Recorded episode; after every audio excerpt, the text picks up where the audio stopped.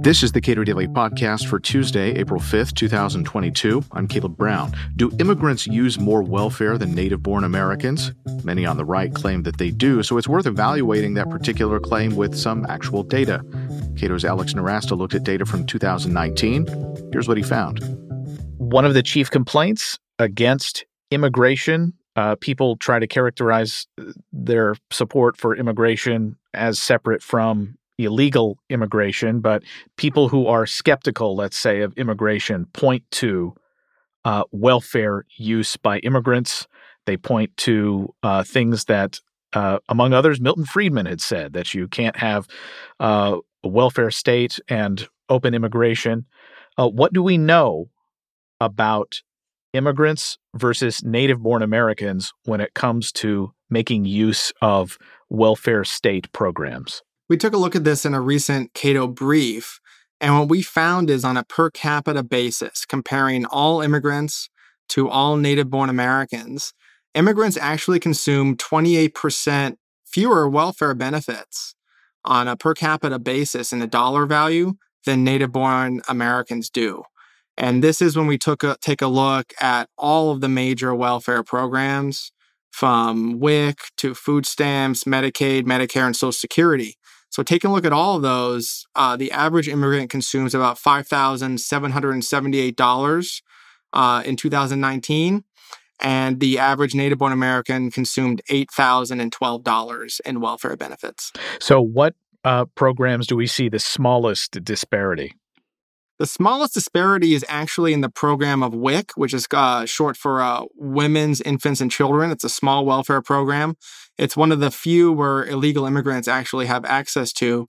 And what we see in that program is that immigrants consume on average $21 per year, and native born Americans consume $19 per year on average of that program. All right. So uh, let me try to poke some holes here that I think people who are immigration skeptics uh, might ask. One is that, hey, a lot, this is not surprising. A lot of the immigrants in the United States are illegal immigrants. So, about a quarter of immigrants in the United States are illegal immigrants, and illegal immigrants do not have access to means tested welfare benefits, with a very small number of exceptions, like WIC that I mentioned.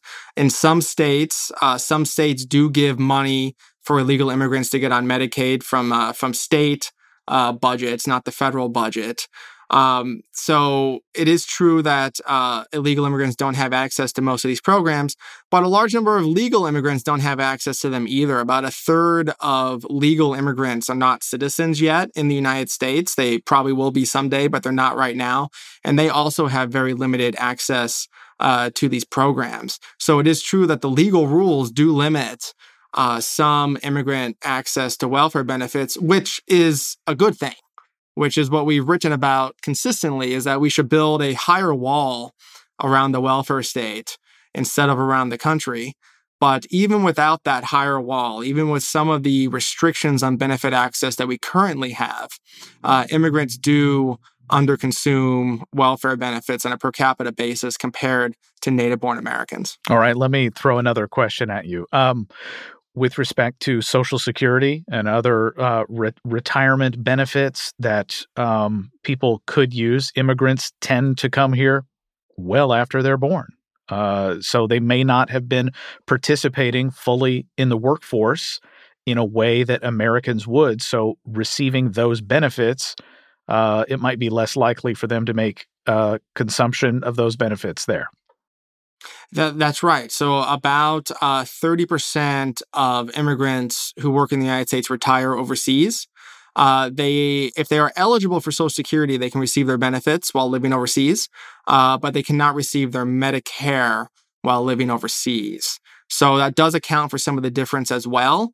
But that is something that that's an issue baked into immigration. I mean, for as long back as we have data, um, usually, about a third of immigrants uh, either return back to their home countries or retire overseas. So that's sort of a feature of immigration that systematically makes it so that their fiscal, their impact on welfare consumption is just going to be smaller, um, really, no matter what. With respect to labor force participation, I know research that you and others have done have found that immigrants generally have a have a considerably higher labor force participation rate than native born Americans. And that would jibe well with this data. That's right. That's right. So, uh, the way the American welfare state works, at least for the means tested programs, is it is generally for people who try to work or have uh, are, are, trying to get into the workforce or are working a little bit. But uh, immigrants, especially those who are lower skilled, have a much higher labor force participation rate than lower skilled uh, natives. So, like prime age working uh, immigrants who are high school dropouts, uh, about 85% of them are in the workforce and above 90% uh, for the men are in the workforce compared to numbers for uh, similarly educated um, Americans uh, somewhere between uh, 40 and 60%. So just much more likely uh, to be working to begin with. So what what's the takeaway here? Uh, the wall around the welfare state isn't high enough. Uh, is that is that one of them? One of the takeaways? I think that's one of the takeaways, right? Like, even though immigrants consume a lot less welfare than natives, I still want that number to be lower. So I think one of the lessons is we need do we do need to build a higher wall around the welfare state, but also we need to know where we currently stand. And when you take a look at consumption of welfare benefits in the United States, it is primarily a native born problem. It is not a problem that has been imported from overseas, but it's one that is homegrown and home raised. So if we're concerned, and we should be concerned with the scale of the welfare state, uh, trying to roll back all of these programs is uh, is key to getting the spending uh, and these benefits under control rather than trying to just target immigrants. So I'm all in favor of reducing welfare benefit access to non citizens. We should reduce that to zero. They should have zero access to these benefits, but that's not going to make a huge difference. What's going to make the big difference is paring back these programs for everybody, especially native born Americans. Alex Nowrasteh directs economic and social policy studies at the Cato Institute. His new paper on immigrant versus native welfare use is available now. Subscribe to and give a rating to the Cato Daily Podcast on your podcast platform of choice, and follow us on Twitter at Cato Podcast.